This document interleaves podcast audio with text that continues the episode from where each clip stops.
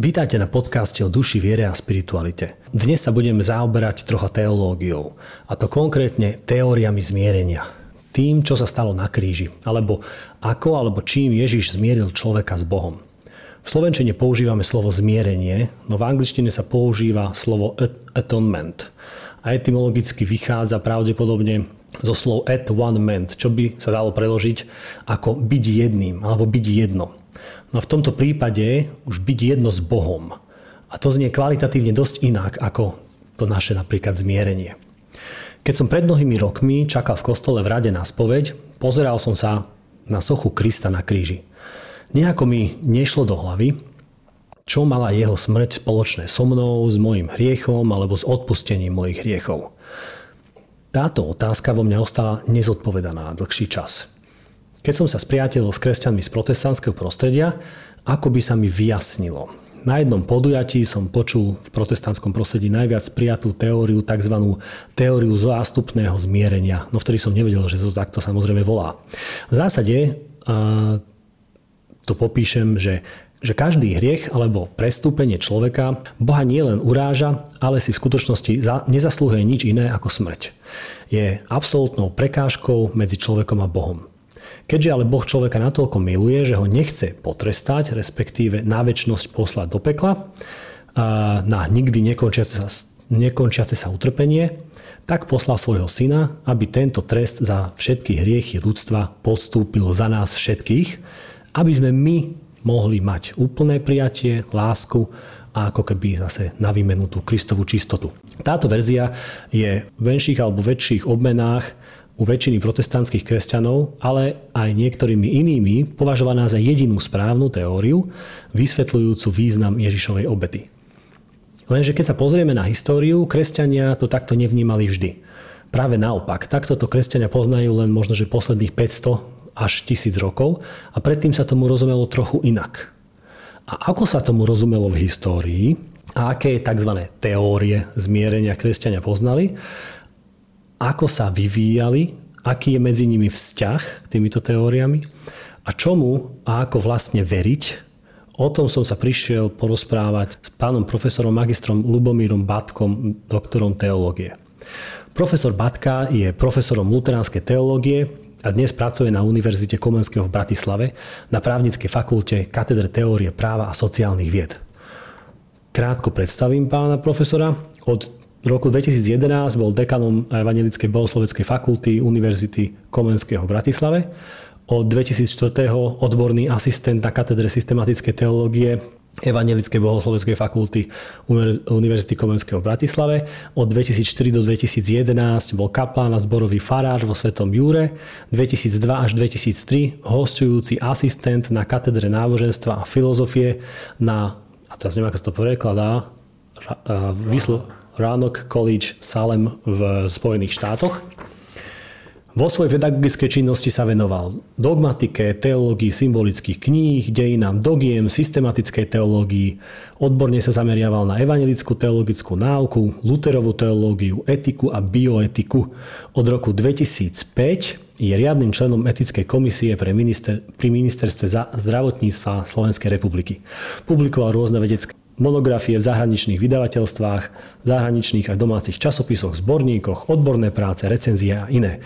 Dobrý deň, pán profesor. Dobrý deň, prajem. Ďakujem za pozvanie a pozdravujem všetkých, ktorí nás počúvajú. Pán profesor, ďakujem, že ste ma prijali uh, u seba v robote. Uh, tak vy ste počuli môj úvod a ako, ako to tu trošku ťarbovo vysvetľujem, túto problematiku, tak Môžete povedať alebo okomentovať, čo som hovoril, ale mohol by som sa vás teda spýtať, že je to tak, že boli naozaj aj iné, alebo boli, alebo sú aj iné poňatia, alebo tzv. vysvetlenia e, tejto teórie, že čo sa vlastne stalo na kríži, ako nás Kristus zmieril s Bohom. Rozumelo sa to v histórii aj inak? Áno, to máte pravdu, že v dejinách teológie sa objavili rôzne interpretácie či už biblických textov, alebo základných koncepcií o, povedzme, a v tomto prípade špecificky otázky spravodlivosti Božej, čo je spravodlivosť Božia. A, samozrejme, to ukazuje aj na tú rôznorodosť biblických podaní Kristovho diela na kríži, už v samotných evanieliach, synoptici Ján. Tie dôrazy by sa dali vnímať troška odlišne, samozrejme Apoštol Pavol, list rímským, list korinským, druhý list korinským, alebo aj list Židom, ak by sme to tak brali. A neskôr v tých dejinách teológie je to veľmi zaujímavá dynamika. Samozrejme staviame na pleciach predchodcov a učiteľov. To je veľmi dobré, keď nie sme ľahko vážni voči tomu, čo bolo pred nami. Zároveň ale mení sa kontext, menia sa aj spôsoby uvažovania prinášajú sa nové pohľady, takže tie teórie sa tiež do určitej miery vyvíjajú. A keď sa povie slovo teória, to už naznačuje nejaký taký akože nejaký vedecký koncept, ale vlastne sú to skôr sekundárne podania nejakého, nejakej interpretácie, že ako by sme to Kristovo dielo mohli vnímať, že čo bolo jeho podstatou. A teda Môžeme si povedať, že ak boli nejaké teda tie teórie alebo vysvetlenia, presne tak ako keď sa bavíme o tom, že samotné slovo teórie, to, to tak trošku naznačuje, ako keby to bol teraz niečo, teória, ktorá sa dá verifikovať a potom presne uchopiť a potvrdiť, či je správna alebo nesprávna. Nie, myslíme to skôr tak, ako že v zmysle vysvetlenia alebo uchopenie. Mohli by ste my alebo našim poslucháčom nejakým spôsobom priblížiť, aspoň zhruba, aké boli možno, že tie najčastejšie teórie, alebo ak, ako sa tomu aj rozumelo na začiatku a ako sa to vyvíjalo ďalej? Hmm. Myslím, že to vyplýva už zo samotného používania terminológie v Novej zmluve. Že um, máme dôležitý pojem spravodlivosť Božia a ospravedlnenie z viery v liste rímským. Že máme pojem ako vykúpenie, a máme pojem ako spása, a máme pojem aj zmierenie v liste rímským 5. kapitole, v druhom liste korinským 5. kapitole na týchto dvoch miestach. Máme pojem ako obeď, obetný baránok, baránok, ktorý sníma hriechy sveta, Jánovské podanie, ktoré samozrejme môžeme vidieť v kontexte Izaiáša, Ebed Jahve, sluha Boží, ktorý niesol naše priestupky na svojom tele. V liste Židom je to podanie veľkňaza, ktorý nejako zástupne predstupuje pred Boha. Takže určite by som tak povedal, a možno už aj predbieham vašu záverečnú otázku, ale dá sa to vnímať dvojako. Niekto by povedal, máme na to rozum a teológiu aj nejaké konfesionálne ukotvenie, aby sme vypracovali také nejaké jedno učenie o ospravedlnení, nazvime to teraz v evangelickom slovníku učenie o ospravedlnení a to je článok, na ktorom církev stojí a padá, o tom ani neuhneme. Um, a um, alebo povieme, máme tu rôzne možnosti vykladania toho Kristovho diela, ktoré napokon aj tak zostáva mystériom od inkarnácie po vzkriesenie a vstúpenie. Sú to všetko veci, ktoré sú nášmu priamému pochopeniu alebo ho presahujú a teda máme to vnímať ako bohatstvo ducha Božieho, ktorý nám do rôznych situácií dáva rôzne spôsoby pristúpenia k tomu, čo Kristus koná a aj tak to napokon zostáva niečo, čo môžeme len vo viere prijať a na čo sa môžeme spolahnuť. A teda, keď poviem bohatstvo, tak nie je relativizujúc, alebo povedať, že nemá význam baviť sa o konfesionálnej teológii, ale um, v zmysle, že možno sú situácie v živote alebo obdobia v dejinách, keď niektorá z tých uh, teórií, teraz poviem v úvodzovkách, oslovuje ľudí viac ako iná. A možno ešte teda už nechcem hovoriť dlho, ale že naozaj, ak vidíme aj povieme, že kríza, ľudia nechodia do kostola, nepočúvajú, tá zväz ich neoslovie. Možno aj preto, že sme si zvykli používať už možno tak stereotypne jeden druh a proste ten človek dnes už toto počul alebo to nevníma, že to zodpoveda jeho situácii, ho to neoslovuje. Hmm. Áno, no a my často som si všimol, alebo aspoň v denominácii, ktoré aj, aj ja som, často som počul kázania na tému aj prvej cirkvi, kde, kde kazateľ až takým trošku romantizujúcim pátosom ako keby zjadal k tomu, že no, aký mali tí, tí prví kresťania vieru a ako keby všetko bolo tak, že tak dobré, že tá prvá církev to bola taká, taká neskazená, taká echt dobrá. No a teda keď... A, ako to napríklad tí prví kresťania tomu rozumeli, respektíve v prvých možno, že 10 ročiach a 100 ročiach po, po Kristovi? Hmm. Tak tam by sme sa asi mali pozrieť na list Filipským, 2. kapitola, ten hymnus kristologický.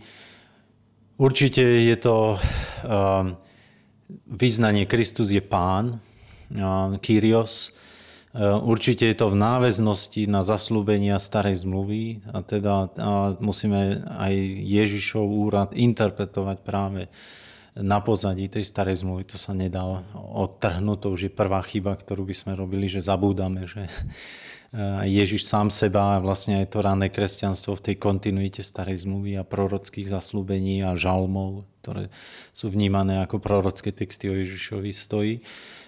To je jedna vec.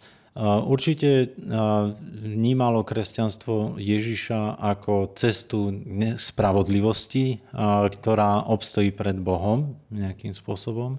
A tam už sa rozlišovalo, že či to nasledovanie toho príkladu Ježišovho života alebo vo viere a v odovzdaní sa v tú milosť.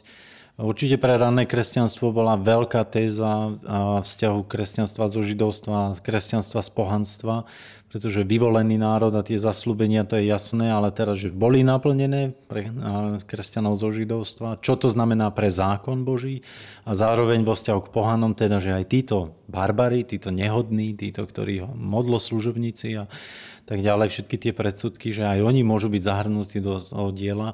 Takže tá diskusia bola veľmi aj o tom, že sa mení spôsob života nejaký. A myslím si, že ako že sa koncentrujeme na morálku, aj vôbec spoločenstva. Lebo tie domáce zbory v Ríme a v tých mestách, to boli domácnosti, ktoré nielenže uverili a teraz čo, ale začali žiť sociálne navzájom, príjmali otrokov, podporovali vdovy, organizovali zbierku pre Jeruzalemský zbor a teda sa to pretavovalo aj v tej sociálnej štruktúre toho zmeny, alebo sa to prejavovalo v zmene tej sociálnej štruktúry spoločenského života bežného v tom pohanskom prostredí na nové. Čiže keď aj si pomyslíme, že vtedy bola asi e, spoločnosť viac kolektivistická ako individualistická ako dnes, asi, aj to do toho zahralo a, a, a vlastne na druhej strane, že možno, že aj to, ako čítam, alebo po, ako vás počujem, tak, takže keď Ježiš mal často apel alebo apeloval práve na ten sociálny rozmer života alebo na to, že, že naozaj že, že, že treba pomáhať slabším a tak ďalej a tak ďalej, že, že vlastne tie, tie komunity reálne vlastne aj výkon, že ani nie tak sa možno, že delili na to, že hlásia sa k tomu učeniu alebo nie, ale, ale skôr na tom, že naozaj to aj praktizovali, hej? No tak zoberme si list rímským, 15. 16. kapitole poštol Pavol pozdravuje z Korintu Föbe a nazývajú patronkou, ktorá, to je silný pojem v rímskom, patronka, to je patron, ktorý zodpovedá alebo dobrodiní mnohým. A vľadalo by sa povedať, ona nielen, že bola pravdepodobne dobre situovaná žena, ktorá podporovala Pavla, ale podporovala vdovy siroty, vykonávala diakonickú činnosť. Ona vlastne to, čo vlastnila, už aj bola ochotná obetovať pre eh, tých, ktorí sociálne tú podporu eh, potrebovali. Takže tým len chcem povedať, to je jeden príklad, o tom by sa dalo hovoriť veľa, ale že eh, čo teda vnímali tí kresťania, vaša otázka v tom prvom období, určite viera Ježiša Krista pre pohanov prinášala odpoveď na otázky, ktoré už mali, ako žiť spravodlivý život a prinášala im aj predstavu také lásky Božej, ktorá sa predjavuje aj pri nich a má konkrétny dopad na ich život. A tam by som, prepačte, ak sa vám skáčem do reči, ale povedal napríklad slovo vykúpenie. Určite treba vidieť slovo vykúpenie a to, čo sa neskôr aj objavuje ako teória vykúpenia Kristus, ktorý bol zaplatený ako výkupné za hriešnikov držia, držaných v moci diabla. A, že to treba vidieť v tom dobovom kontexte, keď sa ľudia mohli stať otrokom, či už ako vojnová korisť, alebo keď nevládali platiť dlhy, tak voči dlžníkovi mohol to skončiť tak, že sa stali otrokom toho, komu tie peniaze dlžili. A vlastne byť otrokom v dobe vrcholnej republiky každý štvrtý človek na uliciach Ríma bol otrok. To si ja nevieme predstaviť, čo to bolo. A otrok sa mohol stať slobodným rôznymi spôsobmi, ale jedným z nich, že niekto za ňo zaplatil to výkupné, že ho akoby vykúpil. No nás to možno neoslovuje až tak, keďže sa necítime až tak nejako zotročení, alebo možno symbolicky moci diabla, satana, ale v tej dobe počuť, že niekto je ochotný za mňa zaplatiť výkupné, je úžasné gesto lásky. Mm. Čiže hovoríte, že vlastne uh, to, ako tomu rozumeli, že akým, ako keby, a zase poviem blbé slovo, prehnám, že mechanizmom uh, Ježiš alebo Kristus vyslobodil človeka, uh, vyslobodil alebo zmieril a podobne, že to, že ako tomu rozumeli, uh, treba už chápať, že, že tí ľudia tomu rozumeli už na, na, na pozadí svojej kultúry že presne ako ste povedali, že vtedy bola aj otrokárska spoločnosť, alebo že každý štvrtý človek na ulici Ríma bol otrokom, čiže oni vlastne rozmýšľali v týchto intenciách a v tomto kontexte, tak potom aj toto vlastne ovplyvnilo to, ako tomu chápali, tomu Kristomu dielu? Áno, myslím si, že, že novozmluvní písatelia neboli hlupáci za prvé. Matúš to je vynikajúci teológ, znalec zákona, Ján je filozof a Pavol Deto, že oni presne e, vedeli s jazykom narábať, rozumeli teológii, poznali starú zmluvu.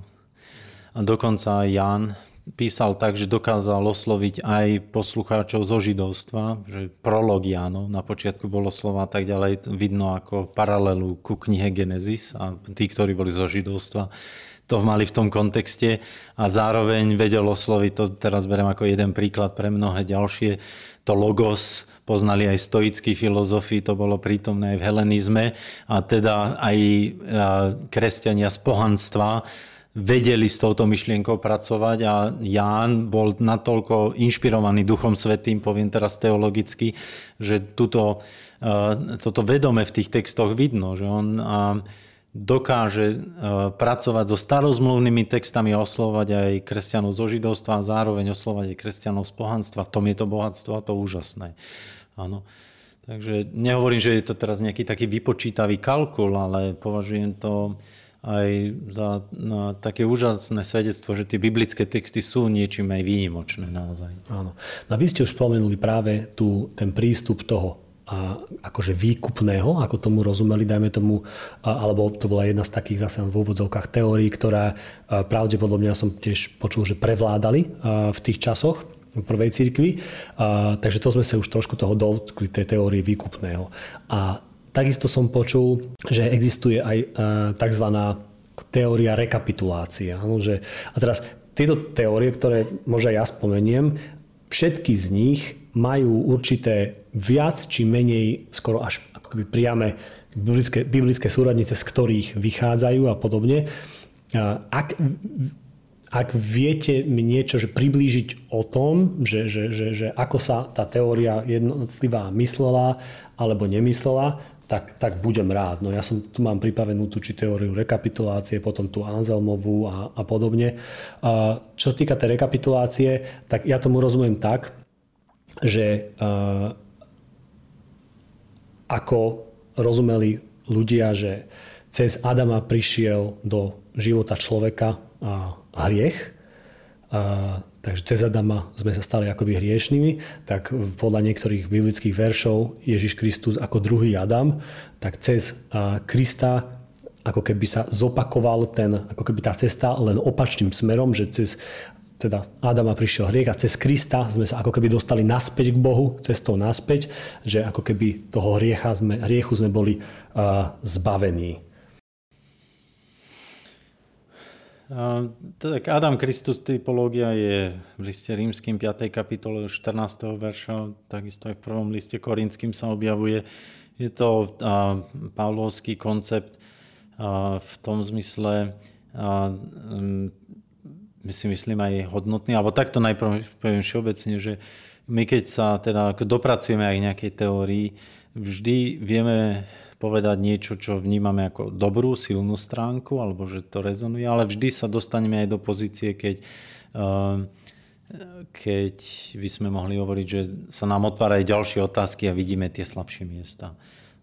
Takže to asi prestrihnete, ale poviem k tej teórii vykúpenia v období patristiky, predovšetkým aj v grecky hovoriacom prostredí medzi teológmi sa tá myšlienka objavovala, že vlastne tým, že človek e, zhrešil, tak sa stal poddaný smrti, stal sa smrteľným, po prípade teda mocnosti zla satanovi. A vznikla otázka, e, ako človek môže získať naspäť život, ani nie spravodlivosť, ale vôbec život, život väčší. A teda vykúpenie z tej moci smrti alebo z tej otrockej smrti diabla. A, a, a Kristus ako výkupné. Teraz otázky. Boh potrebuje platiť satanovi? Že satan za to, čo urobil, že oklamal prvých ľudí, má ešte dostať niečo ako výkupné? Ono v Narnii sa to pekne objavuje a v podstate tam je to, táto teória výkupného spravená celkom pekne v pozadí.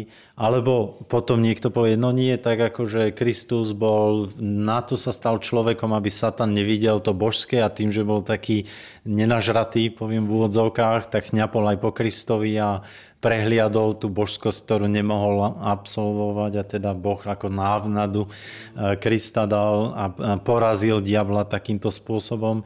Um, a, a zase niekto môže argumentovať, ale akože Boh používa takéto akože mm, klamstva, alebo ako by sme povedali, alebo je diabol taký hlúpy, že toto nevidel. A, že keď sa začneme veľmi ponárať do týchto predstav, tak narážame na takéto mantinely. A, ja si myslím, a teraz sa vraciam k tej Adam Kristus typológii, pre Pavla najväčším nepriateľom je smrť, smrteľnosť, to má zo židovstva, tak aj interpretuje e, knihu Genesis, že človek proste neposlušnosťou bol podrobený smrti. E, tak môžeme vidieť aj 15. kapitolu 1. listu Korinským, kde je smrť tvoje víťazstvo a osten tvoj. A pričom sila tej smrti je zo zákona, tam diabol ani tak veľmi nefiguruje. A teda e, Ježiš ako výkupné, skôr by sme mohli povedať, že Ježiš tým, že vstupuje do ríše smrti, prelamuje tie brány a vyvádza z toho podsvetia tých, ktorí boli väznení. Čo sa neskôr objavuje v tej ikonografii, a že proste e, Golgota je na mieste lebečnom a že vlastne tam sú tie brány podsvetia. A teda Kristus zostupuje do ríše mŕtvych a vyvádza duše väznených. Pretrháva okovy, áno. áno ešte ja tu skočím do reči, že presne a ešte v tomto, ešte zase sa vrátim k tej teóriu výkupného. A tam presne ja som tiež počul a také, a také, také mm, otázky potom, že vychádzajú, že áno, že a keď potom Boh dal výkupné musel dať výkupné diablovi, že e, nedáva ich to tak trošku na jednu ako keby úroveň, čo sa týka sily, že musia si byť ako keby hodní, že jeden druhému zaplatí a podobne. A veľmi dobre sa mi páči, že práve týmito kvázi otázkami alebo výčitkami alebo negatívami sa tiež treba zaobrať. A to je podľa mňa nechcem povedať zábavné, v tom zmysle, že ma to sa smejem, ale je to zaujímavé proste tieto, tieto otázky práve. Takže dobre, takže sme tak si tu... Ja by som, ak dovolíte, povedal takto samozrejme. Táto teória funguje, keď máme rozvinutú nejakú angelológiu, náuku o anieloch, o padnutých anieloch, o démonoch a pracujeme teda s tou myšlienkou takého zápasu medzi mocnosťami Tiež si ale myslím, že treba byť opatrný pri tom, lebo aby tá pozornosť potom nebola viacej o tých démonoch ako o Bohu a Kristovi. A tá fascinácia tým zlým a tým peklom, aby neprevážila nad tým, čo naozaj je dôležité. To je jedna vec. A druhá, neraz a samozrejme pri angelológii a tak ďalej si musíme dávať pozor, aby sa nezačali špekulovať príliš moc o veciach, ktoré už aj v zjavení sú okrajové a nie sú až tak centrálne svedectvo Biblie nie že by démonov a anielov nepoznalo, ale to nie je náuka o démonoch tam. Hej. Áno, ľahko sa to ešte zľudovie potom, no, keď no. vidíme napríklad na Facebookoch tie obrázky, kde si, neviem, či už teda asi Ježiš s takým veľkým bicepsom pretláča sa na stole so satanom a takéto už také, také čudné veci vznikajú z toho. Áno, a vždy proste by som povedal, treba mať na pamäti, že uh, Satan aj v tej najhoršej variante je len padnutý aniel a je súčasťou stvorenia a teda vyhýbať sa takému dualizmu, že ako keby bol rovnocentný partner Boha, Boh je stvoriteľ, Boh je Boh a diabol. Satan je len aniel a teda je súčasť stvoreného sveta a tým pádom je to obrovská priepas medzi nimi dvomi a um, um, vlastne tá Kristová moc musí toho aniela prekonať aj bez toho, aby Boh s ním obchodoval nejakým spôsobom. Áno, áno. Mhm. K tej teórii rekapitulácie ja ešte poviem, že tam tej sa vyčíta zase, že v tom zmysle, že keď e, teda e, hriech prišiel cez, cez Adama k človeku a naspäť sme boli vyvedení ako keby od toho hriechu alebo moci hriechu späť k Bohu Ježišom, ako ten Ježiš, ten druhý e, Adam, tak v tom prípade sa tomu zvyklo vyčítať, že tam vlastne, že kde je tam peklo, hej, stráca sa tam peklo, ktorý akože niektorí tomu tak môžu vyčítať, alebo že tam nie je moc satana, že tam ako keby ako explicitne z toho nevyvstáva, že teda to tam niekomu môže chýbať. Hej. No, ale môžeme zjednodušene povedať snáď, že v prvých storočiach prevládali e, aj teórie, ktoré vlastne nejakým spôsobom naznačovali, že, že, že z moci satana bol človek vyslobodený, dajme tomu. Ale potom máme tu mm, aj prichystanú knižku Anselma alebo nejaký výklad. Anselm, biskup, bol tiež dosť podstatná podstatná osoba alebo autor v celej tejto tematike. Je to tak? Áno, a z jeho teóriou, teóriou zástupného zadozučenia, satisfakčná teória, tu rozpracováva aj Gustav Aulen ako ďalšiu latinskú formu. A zda všeobecnejšie by som povedal, že naozaj by sme mali mať na pamäti, to rané kresťanstvo sa vyvíja v dvoch takých jazykových a kultúrnych sférach, tej gréckej a latinskej a že tá Grécka bola primárna a dominantná niekoľko storočí a stojí aj za rozvojom rôznych alebo tých najdôležitejších kresťanských eh, dogiem o Trojici, o Kristológii, o Duchu Svetom. A že v tej gréckej tradícii, ktorá prešla aj po rozdelení cirkvi v pravoslávii, to vidíme, tým najväčším nepriateľom je vlastne smrť a smrteľnosť. Čiže aj to vykúpenie treba vnímať ako oslobodenie z moci smrti. A keby sme to interpretovali dnes, tak môžeme povedať, je veľa zotročujúcich mocí, s ktorými ľudia musia závisieť, aj moderní ľudia závislosti rôzneho druhu, ktoré sú akoby zotročujúca démonská moc, ktorá ničí ich život, ich rodiny a vlastne ich nepustí. A teda by sme aj to vykúpenie mohli chápať v takomto zmysle, že naozaj e, tá Božia moc je e, mocná, aby pomáhala ľuďom aj v takýchto situáciách. Ten latinský teologický svet tým, že e, cez Rím a to latinské myslenie e, vlastne od počiatku e, začína byť viac upriamený aj na vzťah k právu ako takému. Tá rímska latinská tradícia je spätá s rímským právom a teda aj tá latinská teológia vníma viacej dôrazy na hriech, na vinu, previnenie, odpustenie, satisfakciu, zadozučinenie, trest – a, a to si myslím, že úplne jasne vidno aj v tej a, teórii Anselma z Canterbury, čo je akoby vrcholným predstaviteľom tej scholastiky a, rannej. A, a, a chceme pochopiť tú teóriu, tak naozaj musíme si uvedomiť, tie základné otázky, ktoré rieši v pozadí. Ano, nadpis tej knihy je Prečo sa Boh stal človekom, Cur Deus Homo, ale čo rieši? Rieši námietky formou dialógu, inšpirovaný možno trocha aj Platónom, pod vplyvom aj Augustína. Prečo Boh dopustil, aby Ježiš bol ukrižovaný a prečo Boh vo svojej všemohúcnosti a spravodlivosti akoby dopustil, že ďalšie ukrižovanie alebo ďalšia smrť bola potrebná na zadozučinenie za hriech človeka. Či Boh vo svojej spravodlivosti mohol odpustiť jednoducho a povedať, že sú aj iné cesty zmierenia alebo ospravedlnenia a prečo vlastne musel Kristus zomrieť. A ja som vlastne tiež tak čítal, že, že vlastne keď Anselm prišiel s touto teóriou, s touto knižkou, a vraj sa aj mysliteľom súčasným, ktorí sa týmto zaobrali, vraj to bolo dosť prelomové. Že jednak to prinieslo riešenie, ako už nemusel byť Satan skoro rovnocenný s Bohom, v zmysle, že Boh mu musel svojim synom zaplatiť, dajme tomu, aby ľudí vykúpil. Ale zase, že tu sa, tu sa mení podstatne práve to, že túto zadosť učinujeme ako keby Božej hrdosti alebo tomu, že sme ho ako keby urazili alebo že jeho cti bolo, bolo našim hriechom ublížené a teda to, to treba nejako, nejako splatiť alebo zahojiť.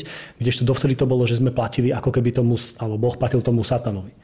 Čiže a vraj, aj tá, ja som tú knihu nikdy nečítal, asi by som jej nerozumel, a vraj tá teória bola aj dosť, že elegantná, že bola, že bola teologicky uh, tak, uh, tak elegantná a, a zaujímavá pre, pre súčasných ako mysliteľov, že, že aj preto sa veľmi uchytila a bola proste popul, populárna takzvané.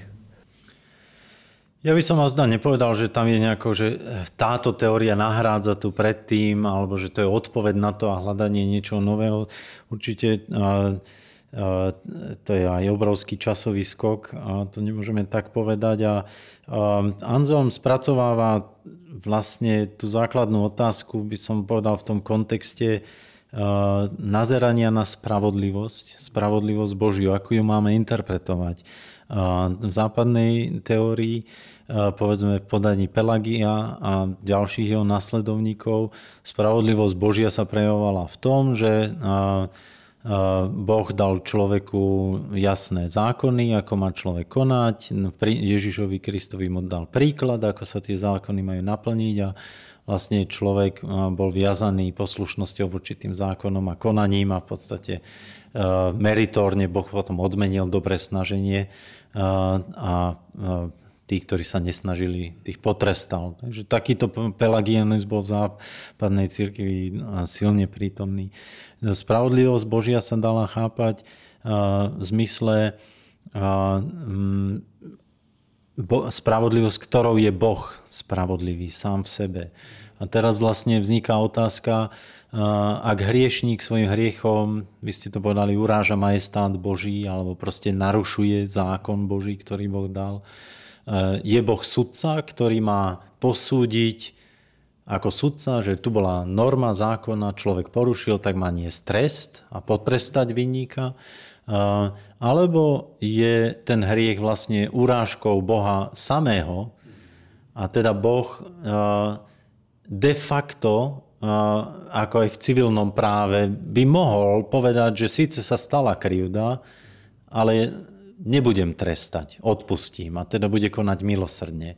A toto je, myslím si, korení Anzelmová otázka, alebo tak aspoň začína tú prvú časť tej knihy, tam má po vzore Augustína dve časti, najprv námietky akoby pohanov a druhé potom námietky kresťanov. A vlastne to sú tie prvé otázky, ktoré tam otvára. Tak vy poviete, že Boh je milosrdný, tak prečo neodpustí len tak? Prečo vyžaduje takýmto spôsob ospravedlnenie. To sa zdá ako svojím spôsobom nelogické, že smrť Božieho syna by mala byť tou cestou, keď Boh by mohol jednoducho povedať, že odpúšťam, ako aj v civilnom práve. Vy môžete povedať, síce sa mi stala krivda, ale ja som láskyplný a milosrdný a odpúšťam ti. A čo na to hovorí teda Anzelm? Že prečo to nemôže byť takto? Keď pritom Ježiš ako úplné zjavenie Božie hovorí druhým, že Boh hovorí, že odpúšťajte nie 7, ale 77 krát, 7 krát, či koľkokrát, že proste stále máš odpúšťať, že to je ten princíp samotný, no tak potom prečo, sa pýtam, ako keby som sa cez vás pýtal Anzelma, prečo teda nemôže tiež Boh takisto odpúšťať, ako nám dáva za príklad, alebo ako to žiada od nás. Nie je to, že menej vie odpúšťať teda ako človek má vôbec odpúšťať? Výborne, vy presne ste naskočili na tú, na tú vlnu tých argumentov, ktoré Anzel v tom diele sa snaží a, akoby vypočuť a na ne reagovať. A ešte len poviem, že aj to máte pravdu, že Anselm naozaj je geniálny, brilantný mysliteľ. Všetky jeho texty sú udivujúce e, v tom, ako dokáže zdanlivo ťažké otázky e, posunúť do takej roviny, že človek vidí, že dávajú riešenie. Takže aj v tomto prípade um, jeho odpoveď by asi bola taká, poviem to stručne, môžeme sa vrátiť a prehlbiť to, že um, prvom rade situácia človeka je vysostne prekérna, pretože človek, keď je hriešný, nie len, že Bohu nevzdáva česť, ako by mal, ale keby hneď aj dnes začal na 100%, podľa, a nie len, že formálne vykonáva zákony, ale podľa vôle zákonodárcu, podľa Božej o tú vôľu ide, že keby hneď sa také veľké stalo, tak aj tak nemôže byť považovaný, že dosť urobil alebo dlh splatil, lebo má tie dlžoby z minulosti. Čiže za tú dobu, keď Bohu čest nevzdával, vždy, keď Bohu čest nevzdával podľa intencie Božej, aj keď by sa hneď obrátil, vlastne je v takej desperátnej situácii, že ten dlh sám splatiť nemôže. Takže je tu teraz otázka, ako Boh sa k tomu môže postaviť.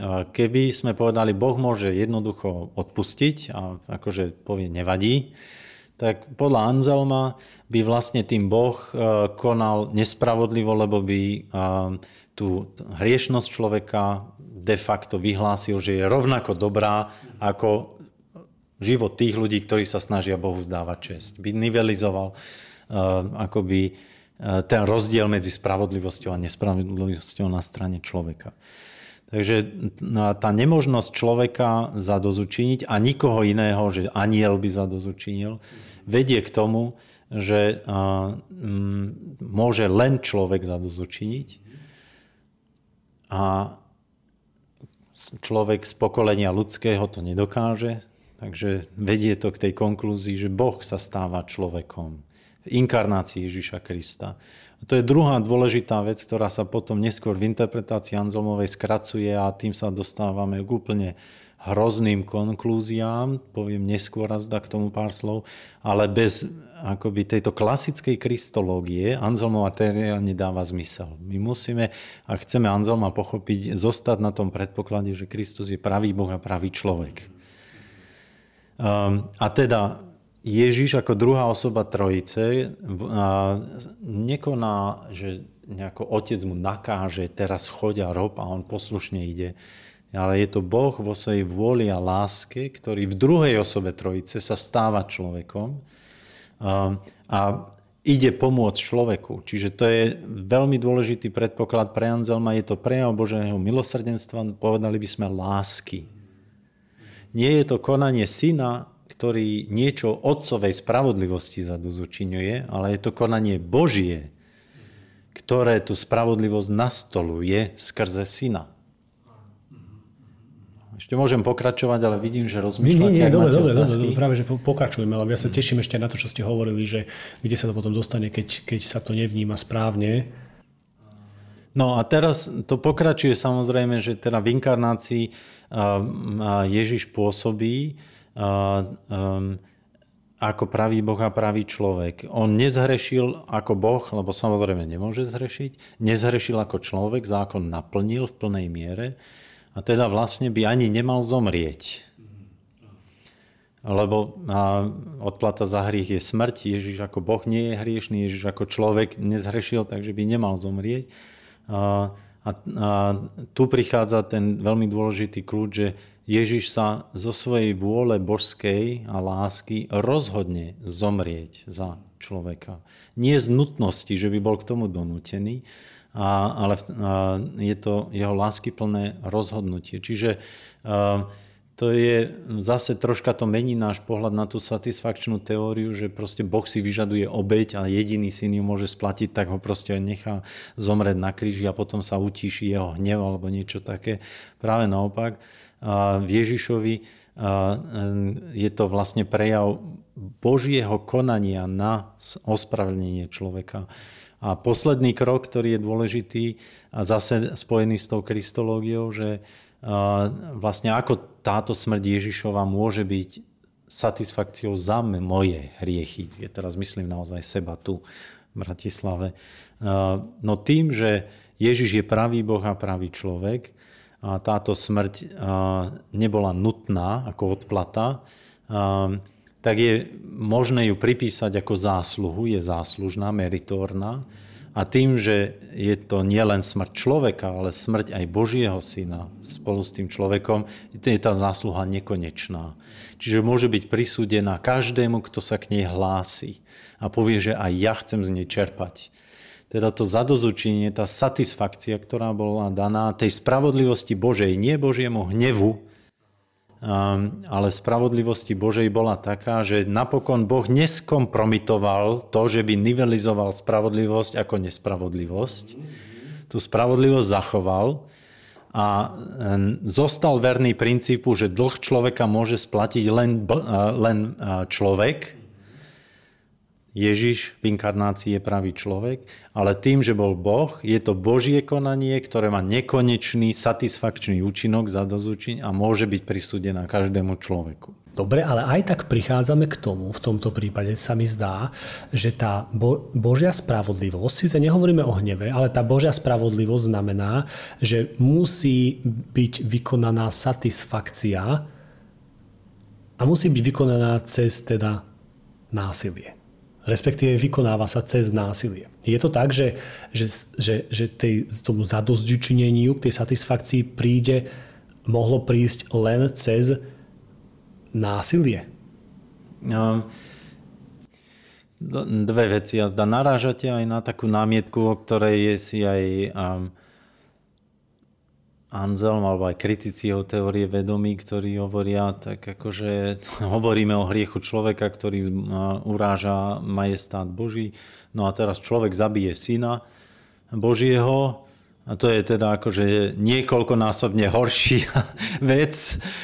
A to má byť akože nástroj ničoho pozitívneho, to by malo si zaslúžiť ešte ďalší o mnoho väčší trest práve naopak a že nie cesta ospravedlnenia.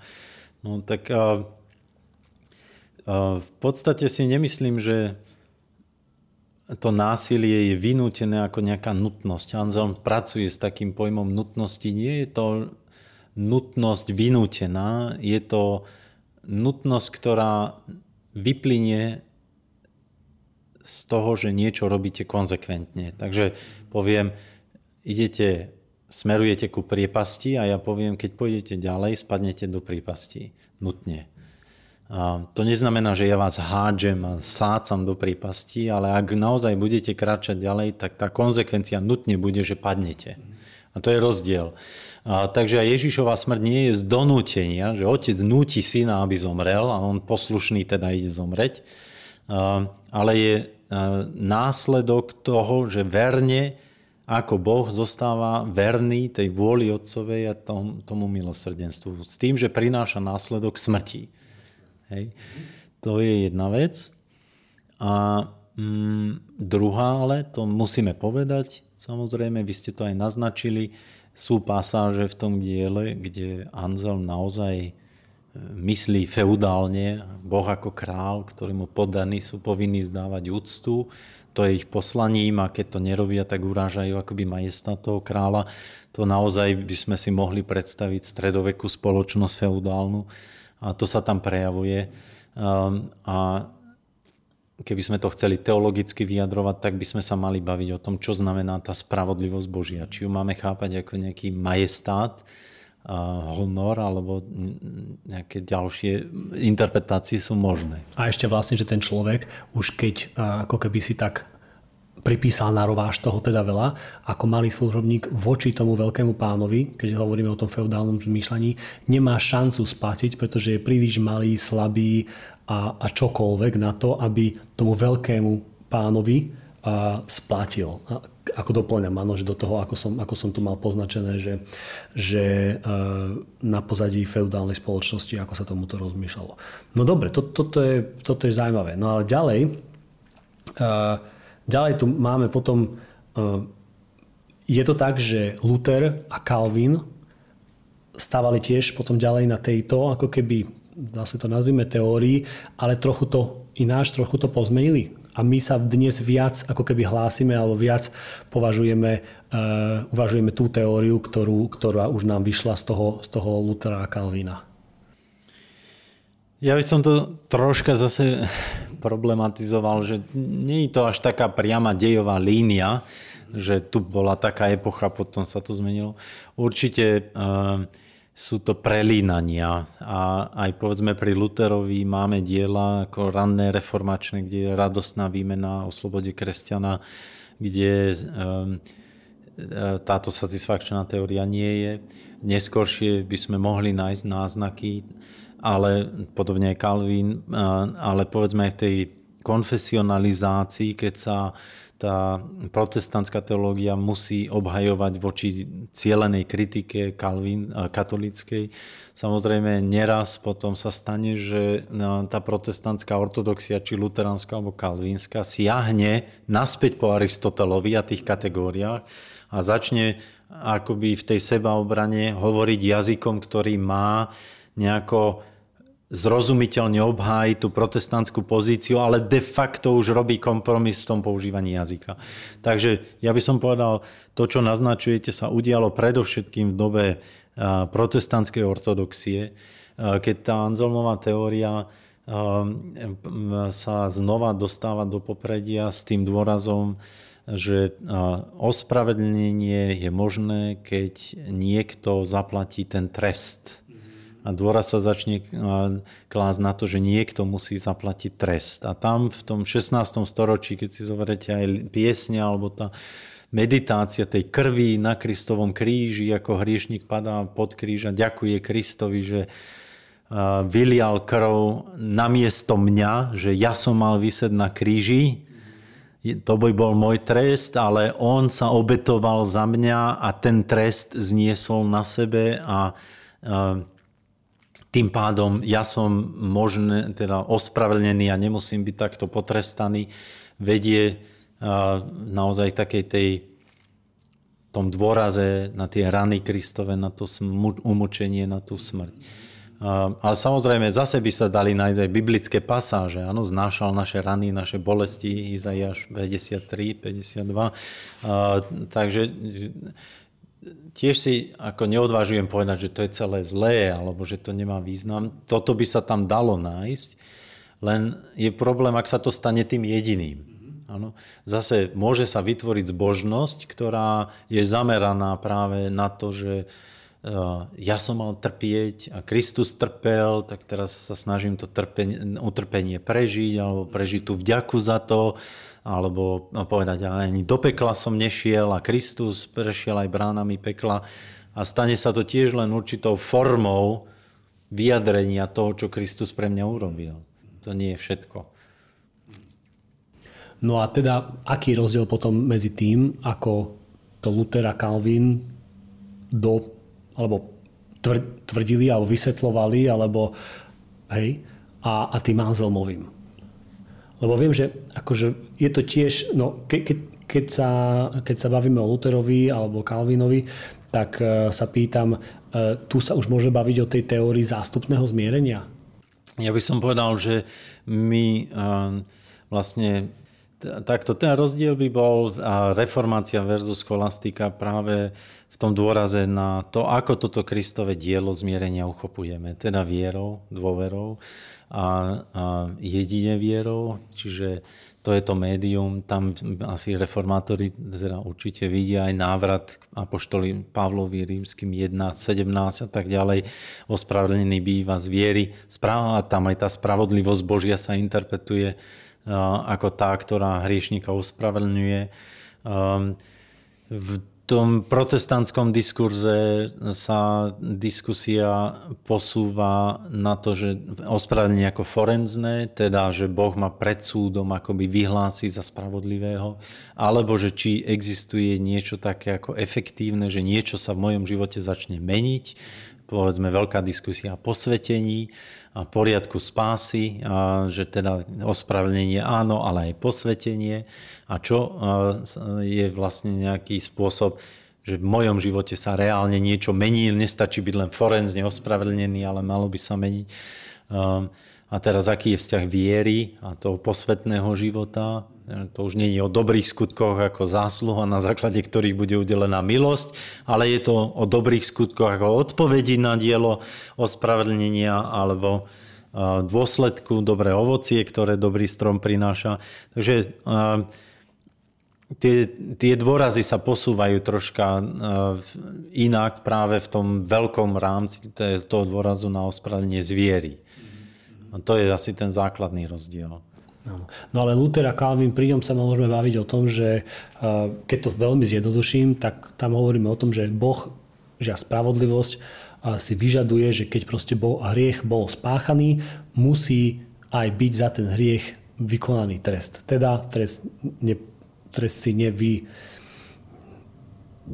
nevyžerie človek, ale proste trest bude vyliatý na, na, na Ježiša. Áno, tie, akože tento teologický vývoj sa protestantizme objavuje, ale keď spomínate Lutera, on má aj iné dôrazy. Jeden by som napríklad povedal, ktorý ja osobne sa mi zdá, ma oslovuje viac z hľadiska môjho osobného postoja, je teológia kríža, v ktorej Luther jasne poukazuje na ten paradox tej skrytosti Božej moci a lásky v tom poníženom, ukrižovanom Kristovi. A, niekto by mohol ísť ešte ďalej a hovoriť, že to súvisí až s Lutherovým reformačným objavom, pochopiť, že tá spravodlivosť Božia nie je spravodlivosť, ktorou Boh je spravodlivý, ale ktorou Boh človeka spravodlivého robí skrze vieru. A v Heidelberskej dišpute Luther končí krásnou tézou, že ľudská láska miluje to, čo je lásky hodné a to, čo nie je lásky hodné, to nemiluje. Božia láska sa prejavuje v tom, že to, čo nie je lásky hodné, lásky hodným činí. A teda je to iné nazeranie na tú spravodlivosť Božiu, ktorá nie je v takom tom ľudskom chápaní spravodlivosti, že tu bola nejaká krivda alebo újma, treba zadozučiniť, satisfakcia, ale že tá spravodlivosť Božia sa ukazuje ako moc Božia, ktorá premáha tú nespravodlivosť skrze lásku. Hmm. Čiže tuto sa môžeme, už prichádzame k tomu, sa pýtam, že sa tu bavíme o tej retributívnej spravodlivosti, čiže no, dajme tomu trestajúcej, čo je pre každého dnes akože tak bežne vnímané, ale potom tu máme, a teraz sme práve na právnickej fakulte, právnikom to je asi viac jasné, že je tu potom tá, tá premieňajúca spravodlivosť, ktorá je ešte aj sudcovia s týmto zaoberajú. Viem, že v škandinávskych krajinách je sa, sa nie, nie, nie, napravujúca, restora, pardon, re, čiže restoratívna spravodlivosť. No a tu je rozdiel, lebo akože aj teológovia niektorí sa tým zaoberajú, že, a tvrdia, že ako napríklad tieto františkánske smery, že, že, že povedia, že a táto odvážna veta, že, že Kristus neprišiel na svet, aby zmenil pohľad alebo postoj Boha k človeku, ale postoj človeka k Bohu, že v zmysle Boh e, nemusí, e, Božia spravodlivosť neznamená, že Boh musí potrestať hriech a hriešnika a zadosť učiniť, ale že Božia spravodlivosť e, vyplýva v tom, že je restoratívna, čiže napravuje to, čo je, čo je zlé, vychýlené a, a nesprávne. A v tomto svetle teda sa potom odvolávajú aj k tomu, že však pozrite sa, veď aj Ježiš, ktorého veríte, že je že Boží syn a že je konečné plné zjavenie Boha, hovorí, že odpúšťajte a že vždy je jediný spôsob a jediná odpoveď a, a jediné riešenie je v konečnom, spôsob, e, v konečnom dôsledku odpustenie. Že jediné riešenie problémov, lebo, lebo Lebo že vždy prídeme k tomu, že odpustenie je, je jediné že riešenie. Zmysel napríklad aj, a, a toto bude veľmi také zjednodušenie, ale že napokon aj rodič, keď má svoje dieťa, nemiluje ho takou láskou, ako Boh miluje človeka, ale tiež nie je taký, že trvá na tom, dajme tomu, že teraz si porušil moje, uh, nejaké moje pravidlo, tak musím ťa potrestať, či už tým, že ti upriem pozranie televízor, alebo ťa proste vy, vyfackám a zbijem, ale že, že je schopný odpustiť. No a že potom o čo viac je schopný Boh odpustiť. Čiže, a toto sú práve tie teórie o prístupy, ktoré teraz kritizujú, že OK, že že nevidíme Boha ako toho, ktorý potrebuje trestať, a, ale toho, ktorý dokáže odpustiť a aj to robí. No veľa e, vecí ste povedali, ktoré mi evokujú aspoň tri e, dôležité aspekty, ktoré by som chcel ešte uviesť. E, tak sa ma opýtajte neskôr na ďalší vývoj tej Anselmovej teórii v protestantizme a poviem, k tomuto načrtli ste právnická fakulta. Áno, v tej latinskej teológii naozaj to prelínanie Aristotela, ktoré sa prejavovalo aj v tej právnickej teórii a, a jeho diferenciácia spravodlivosti zohráva úlohu aj v tej teologickej diskusii o spravodlivosti Božej.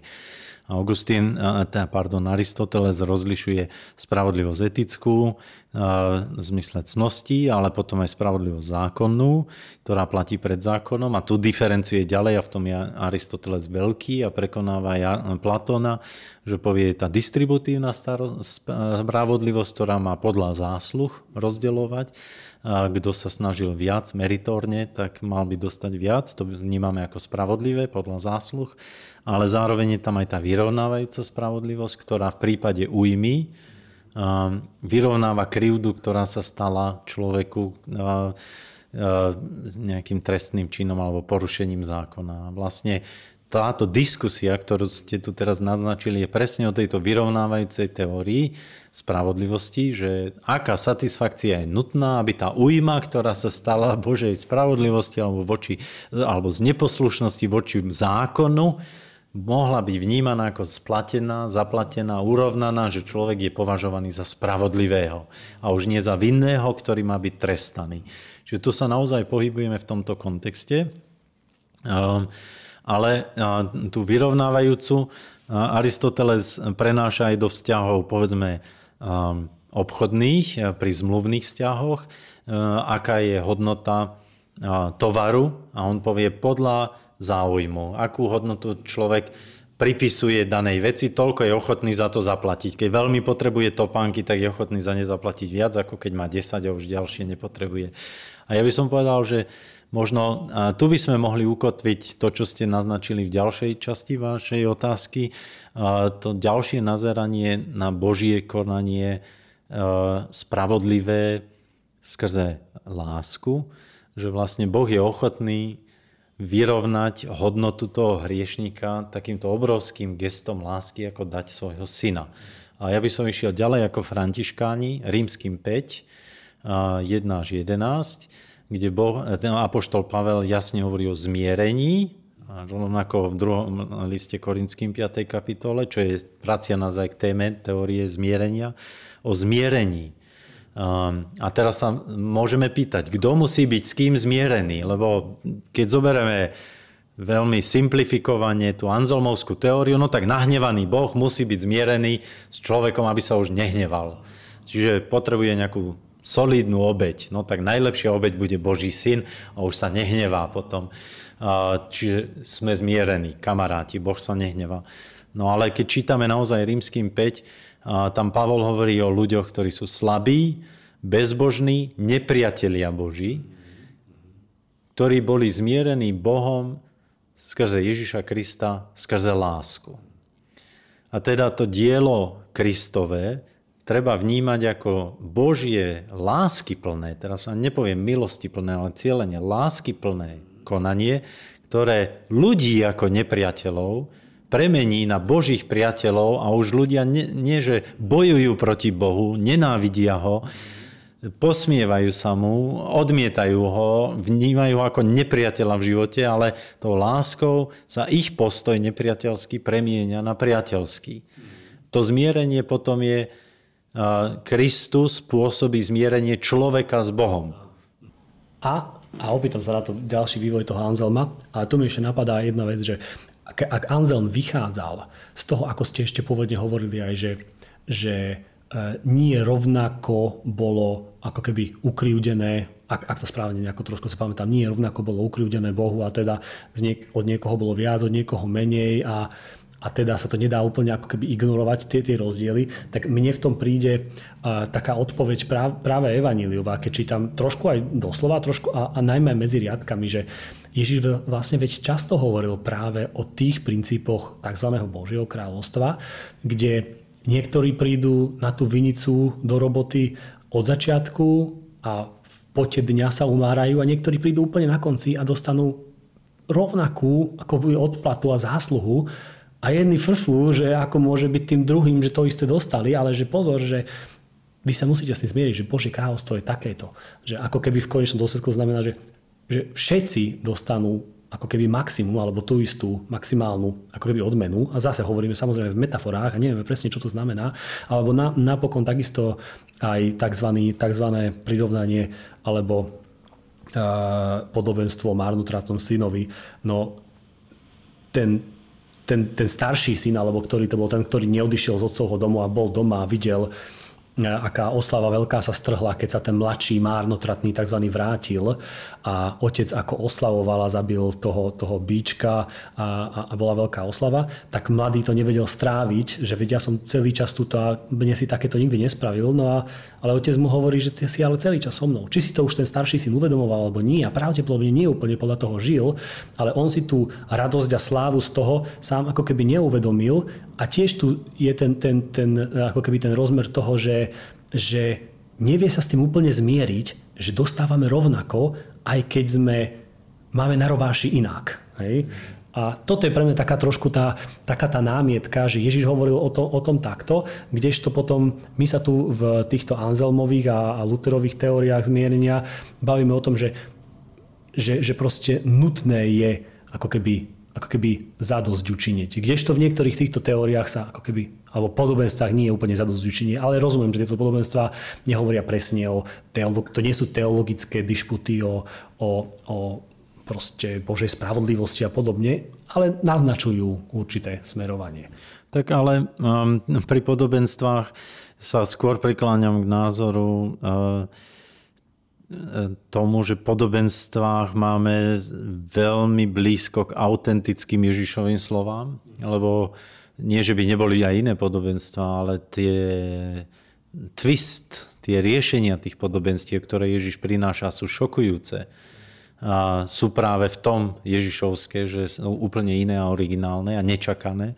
A toto podobenstvo o pracovníkoch na Vinici práve končí tiež tým, že či nemôžem urobiť s tým, čo mám, čo chcem, alebo sa hneváš na mňa, priateľu, za to, že som dobrý. A tam Ježiš interpretuje Boha ako dobrého a láskavého ale inak je to úžasný text, na ktorom sa dá rozohrať aj celá aj politická debata o tom, že čo je spravodlivé spoločnosti, či všetkým rovnako, alebo podľa zásluh a čo je spravodlivá mzda a tak ďalej. To je úplne akože skvelý text. Ale v podstate pointa, ktorou Ježiš rieši toto podobenstvo je, že nie podľa zásluh, nie meritorne, a že je v každom jednom ohľade to prejav Božej lásky, lebo oni boli nádejníci bez roboty a v podstate nemali nárok na robotu a keby on ich nenajal, tak zostanú hladní bez peňazí. Čiže či pracovali od rána alebo až hodinu neskôr, tí poslední, tak stále je to prejav lásky Božej. A ja si dovolím možno už moc predbieham, ale naozaj povedať, že pozorujem také keď zjednodušujeme, to vždy nebezpečné, ale niekedy v našom slovenskom prostredí, aj protestantskom, ale aj katolickom, a zda, môžem to tak povedať, že naozaj tá zväz sa snaží byť, proste Ježiš zomrel za naše hriechy, Boh obetoval svojho syna, teraz my máme vierou to prijať alebo byť za to vďačný a nejakým spôsobom zmeniť. Ale keď sa to hovorí každú nedelu a tak to opakuje, ja niekedy mám pocit, tým ľuďom to ide ponad hlavy, oni to nevnímajú. Na, západ, povedzme už len v Rakúsku, hovoriť o hriechu, že Ježiš zomrel za hriechy, to je skoro ofensív. Tam sa viacej hovorí o tom, že keď veríme v Krista, aké sociálne implikácie to má pre náš život vo svete. Tam sa vytráca práve to, že Kristus sa obetoval, to už vôbec akože, alebo že zástupne zadozučinil, alebo vôbec nás ospravedlnil o tom sa nehovorí a hovorí sa len o tej akoby etike a tej implikácii. A ja si myslím, že dôležité je nestratiť zo zretela jedno aj druhé. Lebo pri tom, povedzme, pojme zmierenia, ktoré je naozaj prejavom lásky a čerpá z tej lásky Božej sílu a nie z niečoho iného, som odkázaný na vieru a to spojenie s Bohom, aby som tým priateľom zostal a, samozrejme, že musím si uvedomovať aj tú krásu toho, čo Boh koná v mojom živote, ale nestačí len pri takej akože obdive toho utrpenia Kristovho na kríži, ale treba sa zamyslieť nad tým, má to zmierenie nejaké reálne dopady. A ja si myslím, každý jeden nejako potrebuje zmierenie, sám seba prijať a zmieriť sa s tým, aký som, keď niečo znášam. Zmierenie v rodinách, rozvadení, susedia, rodiny a zmierenie vo svete. A ak poviem, že Kristus ma zmieril s Bohom, tak myslím si, že nemôžem nebyť mierotvorcom a zmierovateľom aj vo svete. A proste mi nemôže byť jedno, čo sa deje e, vo vzťahu sociálnej štruktúry spoločnosti, útlak slabých, nespravodlivosť, ponižovanie, netolerancia a tak ďalej. Čiže e, Nespomenuli sme Abelarda, ktorá sa hovorí teória morálneho vplyvu, teda práve on kritizuje to Anselma, že taká hrozná vec, ako zabitie syna nemôže byť predsa nástrojom na zmierenie. A teda Kristus je len vzorom, ktorý máme nasledovať a našim životom nejakým spôsobom a to zmierenie dosahujeme. A je samozrejme problém v tom, že vyprázdňuje tú kristológiu z môjho pohľadu, v podstate aj tú lásku Božiu spoločňuje, v podstate je to trocha aj pelagiánska ale má pravdu v tom, že či hovorím o vykúpení, o ospravedlnení, o zmierení, o spáse, aj spása, ako holistický pojem, tá sa mi páči jazda najviac, lebo tam vyjadruje aj to židovské, ten šálom, ten, to dosiahnutie cieľa s Božom, Božej prítomnosti a že veci budú, Nemci majú pekné slovo heil, geheilt, uzdravené, tak ako majú byť či už vo vzťahu k môjmu telu, k mojej rodine, ku svetu, k sebe samému, k Bohu, k blížným, bratom a sestrám, k cirkvi. To je veľmi dôležité. Vidieť aj túto implikáciu pre život. Hmm. Takže Abelard uh, vlastne, ak, ak, ak, ak správne hovorím, ako keby hovoril alebo tvrdil, že Kristov vzor v zmysle, že, že uh, jeho láska ide až na kríž v zmysle, že uh, príjme aj násilie a nebude ho ako keby, ako keby vrácať a, a, a obetuje sa za druhých, respektíve, respektíve a je ochotný podísť pre, a podujať sa akémukoľvek utrpeniu a, a v tom utrpení môže byť akože je vlastne transformovaný, že v tomto je ako slúži ako príklad nasledovania. Že to, to je tá podstata tej Abelardovskej dovej teórií? Skôr som teraz neglorifikoval to utrpenie ako také, ale e, proste neprotiviť sa zlému, neodmietať sa násilím proti e, násiliu a, a zostať akoby verný tomu nasledovaniu Boha a, a v konaní toho odpúšťania aj tým, ktorí mi ubližujú a nešírení ďalšieho násilia.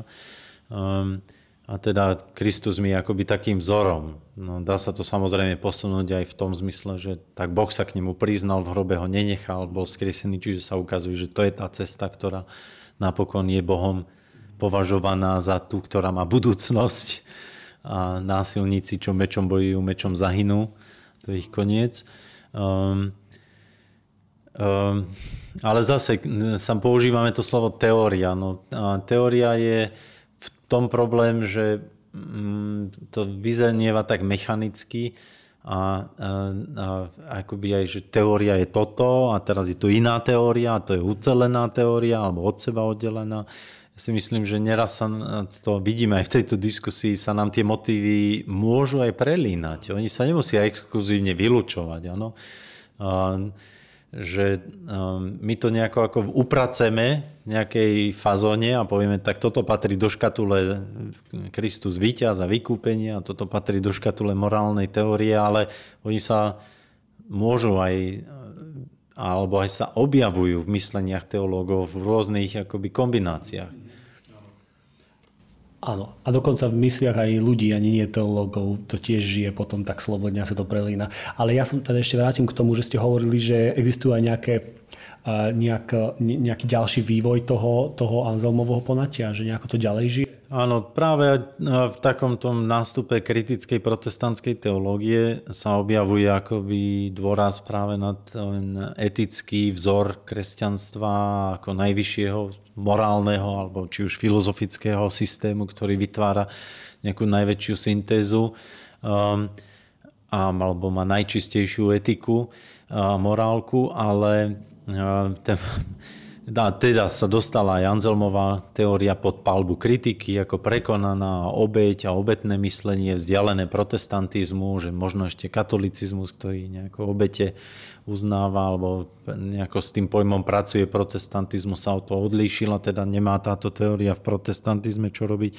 Len ten problém je za prvé v tom, že samozrejme baránok Boží, ktorý sníma hriechy sveta, tam mm, tá obeď sa objavuje aj v Biblii za prvé a za druhé e, ten e, protestantizmus liberálny, ktorý samozrejme mal problém aj s učením o trojici alebo kristológii, ako náhle storpedoval kristológiu, že Ježiš je pravý Boh a pravý človek, tak mu zostal človek a tým pádom vznikla totálna nekrofília. Boh potrebuje mŕtvého človeka na kríži, aby sa prestal hnevať alebo aby odpustil. No čo je úplne absurdné. To je aj prekrutenie Anzelma, aj obrazu Božieho, aj biblického posolstva. Je jasné, že potom takúto teóriu treba odmietnúť, ale to je slamený strašia, ktorý vznikol nejakým proste e, odstrihávaním dôležitých častí tej Anzelmovej teórie. Takže určite Boh nepotrebuje obeď v takom nejakom tom kultickom, rituálnom zmysle. A zase veľká téma by bola úplne na nový podcast, ako chápať aj vôbec obete, čo je obeť aj v starej zmluve alebo aj v tom novozmluvnom podaní. Ale v zásade by som zjednodušene a rýchlo povedal, obeď je v biblickom podaní potvrdením vernosti k zmluve, ktorú Boh s nami uzavrel. A teda obeď neprinášam ako obchod, ja dám, aby Boh dal, ale je to prejav mojej patričnosti k zmluve, ktorú Boh so mnou uzavrel a že stále do nej patrím. A teda um, žiadna obeď v zmysle obchodu s Bohom, že tu niekto niečo dá, Boh za to niečo dá, ale aj Kristus ako obeď, obetný baránok, treba vnímať ako potvrdenie zmluvy, ktorú Boh s nami uzavrel a že tá zmluva stále platí. Um, a teda je to niečo ešte za tým, čo je viac. Ten vzťah tej dôvery alebo toho odozdania, ktorý je fundamentálny. A toto je akoby len prejavom toho, že ten vzťah tu máme. A ešte by som sa rád dotkol a spomenul aspoň, aspoň okrajovo teda aj tú teóriu Christus Victor a potom niektoré moderné, alebo také tie súčasnejšie teórie. Ale ešte v tomto e, e, teda mám takú e, implikáciu, že ja pracujem alebo slúžime v takomto misijnom občianskom združení. No a ja sa často zaoberám tým, že čo je teda to, čo môže hm, kresťan povedať neveriacemu človekovi, ako tú dobrú správu, že čo je to dobré. No a často Práve preto, že podľa mňa tá Anselmovo Luther, Lutherové neskôr to poňatie sa zjednodušilo na niečo, čo poviem, tak často, no, toto sa podľa mňa často sa vysvetľuje teda, že tak úplne, a teraz bude to na hranici, viem, že paškvilu, ale extrémneho zjednodušenia, ale v konečnom dôsledku väčšina ľudí nie sú teológovia a intelektuáli, sme obyčajní ľudia, no a teda povedia ľudia, že brat môj, sestra, alebo ešte nie si brata sestra, kým nie si kresťan podľa niektorých, no, že teda dobrá správa je to, že ty si síce hriešný a tvoj hriech si zaslúžuje smrť a trest, ale Boh nepotrestal teba, potrestal Krista, Kristus zobral tvoj hriech na seba a ty teda už nemusíš zomrieť. No a to je síce pekné. A viem, že som odstrihol veľa preda, veľa po, ale veľmi často sa to takto zjednodušuje. A jednoduchí ľudia to takto povedia. A plus minus. A potom, ale to nepísaný dôsledky má tie, že OK, takže dobrá správa je v tom, že ja som unikol Božiemu hnevu. Že akože pekné, ak to naozaj tak je, že vždy lepšie uniknúť Božiemu hnevu a nebyť v pekle ako byť, ale fakt je to toto dobré. No a potom niektorí idú do takého veľmi nešťastného extrému a nešťastnej cesty, kde potom, ak ten niekto s tým nejako nesúhlasí, vedia, ale čo ja som nič len nespravil a podobne, tak potom začnú nejako takto biblicky vysvetľovať ľuďom, že a antropologicky, ale že proste si hriešný. A, a potom sa niekedy debata zvrhne na to, že ten kresťan, ktorý má priniesú dobrú správu, presvieča toho krávázy nekresťana, ktorému akože chce sprostredkovať evanielium, presvieča ho, že on je hriešný a proste potrebuje uh, tú, tú obetu lebo bez toho, že by si uvedomil, že je hriešný a mal teda zlý pocit zo seba, bez toho neexistuje dobrá správa, lebo dobrá správa sa pre týchto mnohých ľudí začína zlou. Tým, že je hriešný a, zaslúži si smrť. A kým si toto neuvedomí, no tak potom sa nemôže tešiť z tej dobrej správy. Dobre, moja reakcia, teraz to je skôr akože moja osobná, alebo teda moja teológia, ktorú sa snažím uplatňovať. Je klásť o mnoho väčší dôraz na tú lásku Božiu a na hm, moc Evanielia. Aj v liste rímským Evanielium je mocou Božou, ktorá sa zjavuje každému. A čo to znamená? Že Evangelium nie je len informácia o tom, že bol tu hriech, Kristus zomrel, už sa to vyriešilo a teraz povieš, že súhlasíš, tak aj ty do toho patríš je to v podstate intelektuálny súhlas s nejakou, nejakým kontraktom, ktorý ja tu predstavujem a tak ako podpíšem poistnú zmluvu, lebo ma presvedčili, že to je dobré, tak podpíšem aj túto zmluvu a v podstate OK, a čo teraz? Hej? No tak musíš ešte toto a toto, alebo neviem, aké ďalšie implikácie môžu vznikať rôzne. Ale keď sa hovorí o moci Božej, to znamená, že situácii, ktorej sa aj moderní, súčasní, mladí ľudia a mladé rodiny nachádzajú, je veľa toho, čo by vnímali ako niečo, s čím si nevedia rady, ako nejaká moc, ktorá je silnejšia ako oni, ako niečo, čo je nezdravé, ako niečo, kde sa cítia bezmocní, ako neschopnosť odpustiť napríklad, alebo... Troskotajúce vzťahy áno, milovať, zachovávať lojalitu alebo um, iné veci. A evanelium ako moc Božia, ktorá sa uh, zvestuje človeku, a to nie je len, že informácia, ale je to vlastne sprítomnenie Božieho pôsobenia cez Ducha Svetého v ľuďoch, aby tieto problémy, nazvem všeobecne, alebo tieto slabé miesta nachádzali nápravu alebo aby to, čo je slabé, bolo posilnené, to, čo je pokrivené, bolo narovnané, to, čo je nespravodlivé, začalo byť spravodlivé. A to môže mať veľa rovín. To môže byť naozaj aj rovina morálna, a to môže byť rovina nazerania na svet, nádeje, ktorá zrazu vidím a mi dáva silu, alebo zdroja lásky, ktorú dokážem šíriť a nie len príjmať a dožadovať sa, ale sila k odpusteniu, koľko odpustenia potrebujeme sebe odpustiť, blížnym odpustiť, iným Bohu odpustiť. Myslím, že, že je tu že ten život je o mnoho komplexnejší ako len jedna teória, ktorá všetko prebije, jedna karta, ktorá na všetko je odpoveď, ale skôr to posolstvo evanieliové, o tej láske Božej skrze Krista, ktorá tieto veci dokáže v rôznych veciach, až po tú spásu, teda formu nejakého naplneného, blaženého, pokojného, pokoja, pokojom prežiareného života v prítomnosti Božej. A, spása ako soteria, šálom. A, že to dokáže pôsobiť. A naozaj Kristus dokáže zmierovať nepriateľstva. Kristus dokáže premáhať krivdy. Kristus dáva silu k deleniu a solidarite. A to je, ako hovoríte, pekné. Ja s tým súhlasím. Akorát, že to do, dochádza často takým, takým abstrakciám. Pretože keď toto poviem ľuďom, že a tieto sú to, to, tieto, a teraz poviem v dobrom, že frázy, nemyslím to zlom, ale že frázy, že v Kristovi nájdeme odpustenie, v Kristovi máme silu odpustiť a milovať a tak ďalej a tak ďalej ale že pre fakt, že obyčajného človeka, čo to znamená? Že to je, že abstraktné, čo je to v Kristovi? Niekto povie, že tak v Tiborovi že ako v Tiborovi, čo v ňom, že viete, že no a potom, potom, aby to človek, ktorý to takto ako nepovie, nechce príliš abstraktne, lebo ne, ne, nezvláda príliš abstrakcie a žiť tak v tajomstve, tak to potrebuje mať nejako mechanickejšie a tam potom vždy dojde k tomu, že, že tak mechanicky proste to vysvetlí, že no teda, že keď sa narodíš znova, čo znamená v skutočnosti v, v interpretácii mnohých ľudí, že, že sa pomodli nejakú modlitbu a ako sa to znovu zrodenia, alebo ako to voláme, že de jure sa áno prihlási k, to, k tomu, že teda je ospravedlnený a je narodený znova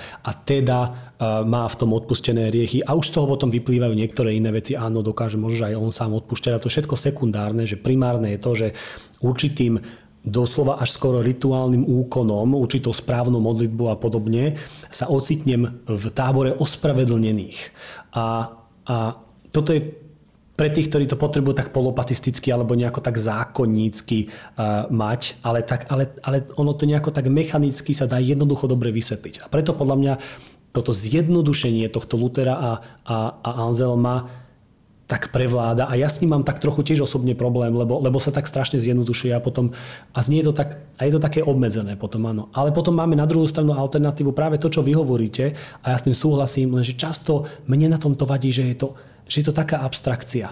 A potom sa ma niekto opýta, že, že a teda akože v ňom, akože v Kristovi, akože Kristus odpúšťa, alebo v Kristovi sa odpúšťa a tak ďalej, že, a na to sa už ťažko potom odpovedá, pretože za, bez toho, aby som prichádzal k nejakým vys, výškam a abstrakciám alebo prílišným hĺbkam, ktoré ľudia nerozumejú. A potom dochádzam k tomu, že no tak čo, čo, čo sa dá povedať aj jednoducho, zrozumiteľne? No tak, aby to teda aj bola pravda a malo nejaký efekt. Um, ja si myslím, že frázovitosť v každom vzťahu, keď vyznávate lásku frázovito, tak sa ďaleko nedostanete. Keď frázovito odpúšťate, tak to e, vyzerá inak, alebo frázovito gratulujete priateľovi, to cíti, že to bola fráza. To isté aj v teologickom žargóne, ktorý frázovito, to znamená možno zjednodušenie, jasne, ale de facto mechanicky e, e, podáva to evanielium že sa míňa účinkom. Jednoducho, možno to niekoho osloví, mnohých nie. Ten svet potom ide ďalej. Napokon, že evanílium v srdci človeka pôsobí, nezávisí ani tak, ako to podám, ako od moci Ducha Božieho to vyznávam. Ale myslím si, že, že k tomu nás Boh povoláva, aj Duchom Svetým vyučuje a, a vedie, aby sme nachádzali v tých situáciách ľudí tie slova, ktoré práve sú vhodné. Ano. Ehm, a, podobenstva, mnohí podceňujú, sú jednoduché texty, poviem príklad, podobenstvo perle, kupcovi, ktorý ide hľadá najcenejšiu perlu, všetci to poznajú, čo počúvajú a teraz predá všetko, čo má a raduje sa. No tak, ak to chápeme ako zákon legalisticky, to znamená, tak kráľovstvo Božie je hodné obetovania všetkého a ty, milý brat, už si všetko obetoval, ja nie, ešte stále mám nejaké zálohy, je to proti mne, ešte nie som taký nadšený kupec. Ale keď to podám ako evanílium, že ten kupec je Boh, ktorý vo mne vidí tú najcenejšiu perlu a dá všetko, čo má, dokonca je ochotný aj svojho syna dať, tak mi to sprostredková posolstvo, že akú mám hodnotu v Božích očiach. V tomto svete, ktorý je veľmi dobrý v tom, aby hodnotu človeka tlačil čím nižšie. Ponižoval ho za jeho telesné dispozície, za to, akú má rasu, alebo čo robí, ako žije, alebo odkiaľ pochádza, koľko má peňazí, aký influencer a tak ďalej. Stále človek len počúva, akú veľkú hodnotu nemá, alebo toto a iné. A tuto nie je evanilium, ktoré hovorí o hodnote každého, aj hriešného človeka v Božích očiach, že dá najcenejšie, čo má. Je to evanilium. A myslím si, že jednoduchý, triviálny text závisí, ako ho podáme. Pre niekoho asi treba povedať to už si obetoval všetko, brat, ešte by si sa mal snažiť. A pre niektorých, a, a myslím si aj mnohých mladých ľudí, ktorí žijú v bublinách a všetci im hovoria, akí sú škaredí alebo nenaplňujú ideály, vyjadriť tú hodnotu v Božích očiach je cenné. A to je prejav Božej lásky. Viac ako strašiť hnevom a peklom a strachom, láska premáha viac. Je mocnejšia ako smrť. Čiže sa dostávame k tomu, že texty a aj, aj nejaké moje porozumenie evanília a podobne treba, dochádzame k tomu slovu, že kontextualizovať, alebo by sme mali chcieť a mali sa aj odvážiť a snáď aj v, s Božou pomocou v Duchu Svetom dokázali správne určitým spôsobom kontextualizovať, či už pre koho, ako či v akej spoločnosti, či už, či už v, proste v akom kontexte komu sa prihováram rozumieť tomu, rozumieť tomu, ako to podať, alebo na, ktorú, na ktorý apel ako keby, ktorý apel ako keby použiť. Asi v tomto sme, alebo by som aj ja to tak vyjadril, že nie jednu schému aplikovať na všetky situácie, ale tú myšlienku toho, čo Boh koná, vyjadrenú aj v tých rôznych teóriách a ešte aj úplne jednoduchých bazálnych textoch sa snažiť skôr vyjadriť v tých kontextoch tak, aby tí ľudia mali pocit, že to je o nich. Ano, že oni sú tá perla. Napríklad. A vedeli by sme ešte tak kľudne v krátkosti povedať o, o teda tej Kristus Viktor uh, poňatí? Um, čo myslíte v krátkosti? Uh, no takto, že, že ešte tu máme tzv. teóriu Kristus Viktor, ako Kristus ako vý, Kristus víťaz, že toto bola jedna z tých ako keby e, vysvetlení evanília alebo, alebo spásy. No tak e, e, ten názov je vlastne veľmi veľavravný, on to aj vyjadruje, že Kristus, samozrejme, kto je Kristus, pravý Boh a pravý človek, pantokrátor na konci je povýšený na Božiu pravicu, uznaný za toho, ktorý má plnú moc a autoritu a teda výťazí nad panstvami, mocnosťami, mocnármi tohto sveta, nad nepravdou a nespravodlivosťou a že napokon tam, kde je láska a viera, je aj život. Čiže dá, to sa dá tiež rôzne rozviesť. Myslím si, že zase tým primárnym kontextom, tak ako aj pri tej teórii vykúpenia, je práve smrť, ktorá je akoby definitívnym víťazstvom smrti nad akýkoľvek mocný král a smrť víťazí. A práve tu je to naopak. Ehm, Kristus je ten víťaz, ktorý aj nad smrťou víťazí. A, a premáhajú tou božskosťou, ktorá je mu vlastná.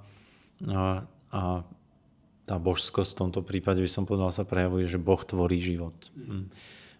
Môj obľúbený text je Jánové evanílium, to naozaj žasnem vždy, keď čítam Jána a aj tam to podanie toho sporu e, Ježiš pred Pilátom, ty si král, ty si to povedal, kto je král, tak áno, v očiach sveta je Pilát najmocnejší po cisárovi, ale jeho miesto držiteľom má moc, čiže ty nevieš, že ja mám moc ťa zabiť, je pánom nad smrťou. A Ježiš nespochybňuje, že by nebol král, ale úplne inak, ako to on vníma, nie pozemský a výsledok je taký, že Ježiš je taký pán, Kyrios, ktorý nielen, že by mal moc zabiť, ale on má moc dávať život. A Pilát si to nikdy toto nemôže dovoliť. On môže akurát život zobrať, Ježiš môže život dávať. A, takže to jeho panstvo a tá moc je o mnoho silnejšia, aj keď tam stojí ako odsudený, ukrižovaný, ponížený, zbičovaný, oplutý. A, a tento paradox a, je a, aj to Kristus Viktor by som povedal, že nemôžeme zostať pri víťazstve Kristovom bez toho paradoxu toho kríža a tej slabosti a poníženia, ktoré je očividné, keď hľadíme na toho ukrižovaného Krista, že to nie je len jednoduchý triumfalizmus, ale je to aj vyjadrenie viery, lebo napokon sme ešte toho osláveného Krista my nevideli. My len v Neho dúfame, že príde a voláme, aby prišiel Maranata, príď Pane Ježiši a že takto bude napokon. My tiež žijeme len vo viere, v Jeho moc a oslávenie a víťazstvo. Takže žiaden veľký triumfalizmus by som teraz tu nezvestoval, ale tá istota, nádej, ktorá proste dáva silu premáhať to zlé. Práve vďaka tomu paradoxu toho kríža, tej slabosti, že áno, pred Pilátom je ponížený, a predsa mocný a je povýšený na kríž meter nad zem a teda najhlbšie ponížený, ako sa mohlo stať v rímskej ríši. A to jeho povýšenie na kríž je najvyšším povýšením Božej moci, aké bolo, lebo premôže všetky mocnosti zla, nespravodlivosť, smrť, tak, ako my nikdy nedokážeme.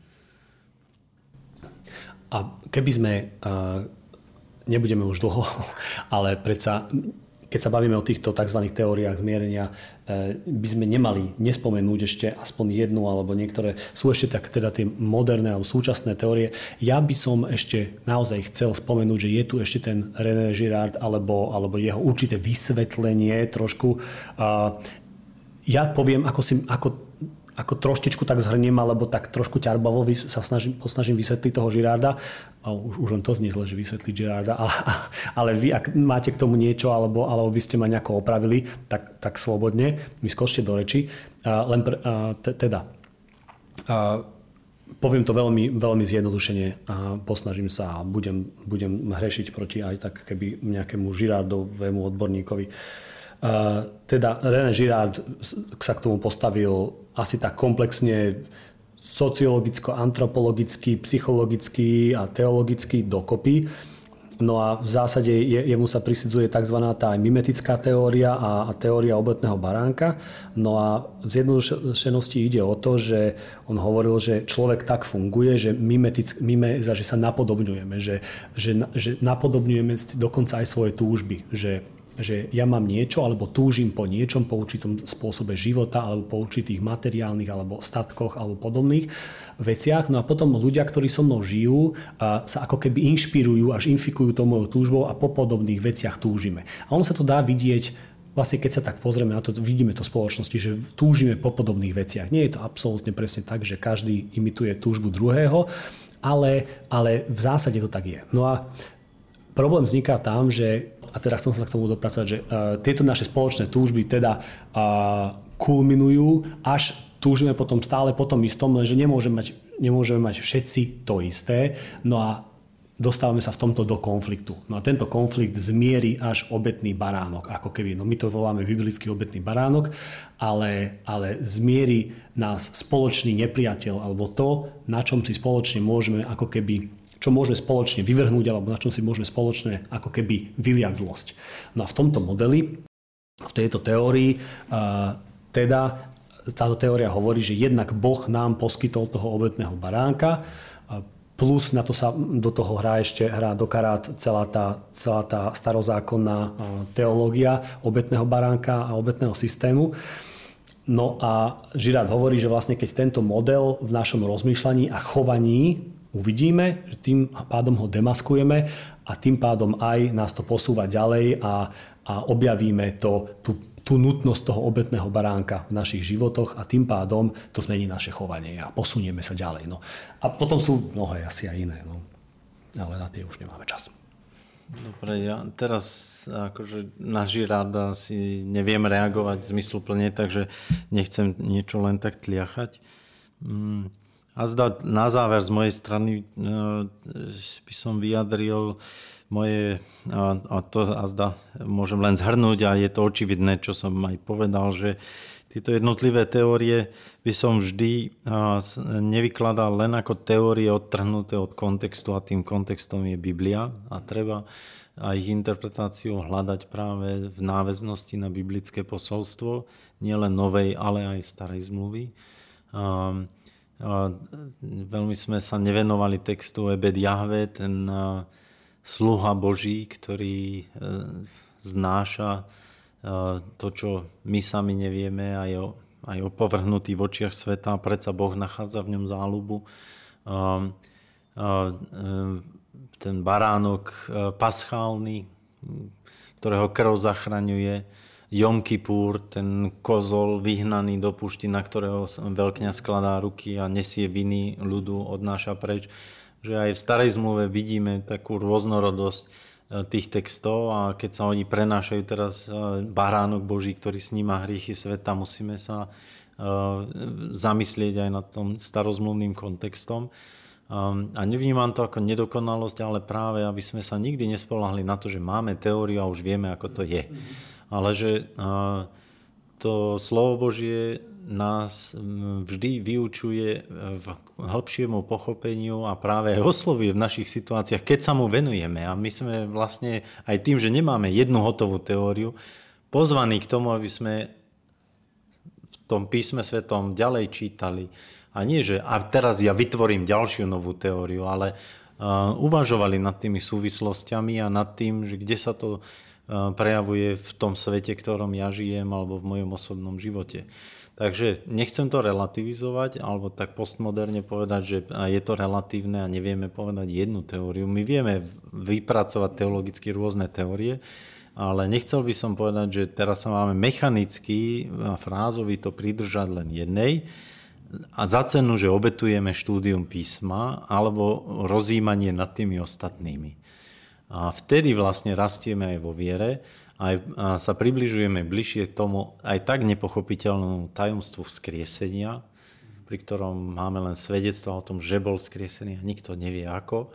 A to nikto nevidel, to zostáva v tej tme toho rána veľkonočného zostávame v tom zahalenom oblaku, oblaku toho vstúpeného, ktorý sa stráca z očí, ale cez ducha je blízko nás. To v tom tajomstve skrytého v lone matkinom, ktorý je Boží a predsa ľudský a, a nemanipulovateľný a asi to je dôležité. Proste Boh nie je manipulovateľný, ale On dokáže vplývať na naše životy cez Evangelium. Na to by sme sa mali zamerať. Súhlasím, ďakujem pekne a mne z toho celého vyplýva nie skôr ten smer, že, že keď niekto tomu neverí presne ako ja, alebo trochu ináč vysvetľuje, tak je nepravý, alebo riedi Evangelium, sú také frázy, alebo ho nejako kazí, ale, ale mali by sme často byť privádzaní k, k určitej pokore a určitej pokore a otvorenosti k tomu, že Duch Svetý snáď a možno, že či aj v histórii, alebo aj v našej osobnom živote nás osvetľuje a mení a prehlbuje možno, že to vnímanie celé a, a lebo keď ostvorení nebudeme, no tak sa to potom nemôže ani diať. Ďakujem vám, pán profesor, veľmi pekne. A ja ďakujem, bolo mi potešením a pozdravujem všetkých aj poslucháčov a poslucháčky. Ďakujem pekne. Počúvali ste podcast Na každom záleží, podcast o duši, viere a spiritualite. Ak máte akékoľvek nápady, návrhy alebo výhrady, myšlienky, tak nám napíšte na podcast zavináč na každom záleží.sk alebo Gabriel zavináč na každom záleží.sk. Ak by ste nás mali chuť podporiť, nám to veľmi pomôže, môžete tak urobiť na stránke na každom záleží.sk a pravo hore je také tlačítko, že podporte nás a tam sa to potom dá urobiť pekne jednoducho elektronicky. Ešte môj krátky dovetok Gabriela Kosmáliho. Neprebrali sme s pánom profesorom niektoré alebo mnohé také tzv. novšie teórie alebo prístupy k, k zmiereniu a, a je ich teda dosť a aj túto celú epizódu som chcel natočiť preto, aby tí, ktorí náhodou nevedia, aby si uvedomili, že je mnoho oteňov a prístupov a, a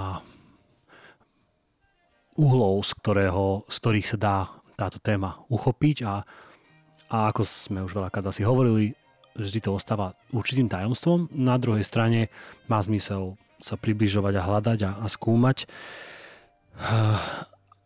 A na budúce sa budeme rozprávať s Jankou Trajtelovou práve o takých nejakých prístupoch alebo teóriách alebo prístupe, ktorý je definovaný skôr tzv. nenásilným riešením alebo, alebo tým, takým vysvetlením, kde Boh nepotrebuje krvavú obetu na zmierenie. A prečo teda Ježiš zomrel na kríži, tak to všetko, o tom sa budeme baviť. A ja si pripravím ešte niektoré iné veľmi zaujímavé prístupy tiež alebo vysvetlenia od Andy Wrighta, anglikánskeho biskupa, od Jamesa Ellisona a sú to naozaj povzbudivé a zaujímavé prístupy.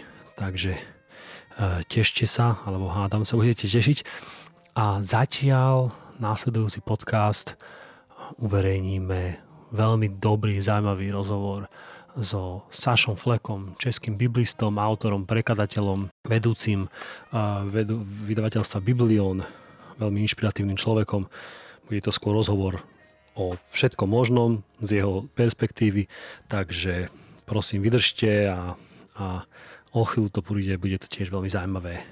Ďakujem za podporu a za počúvanie.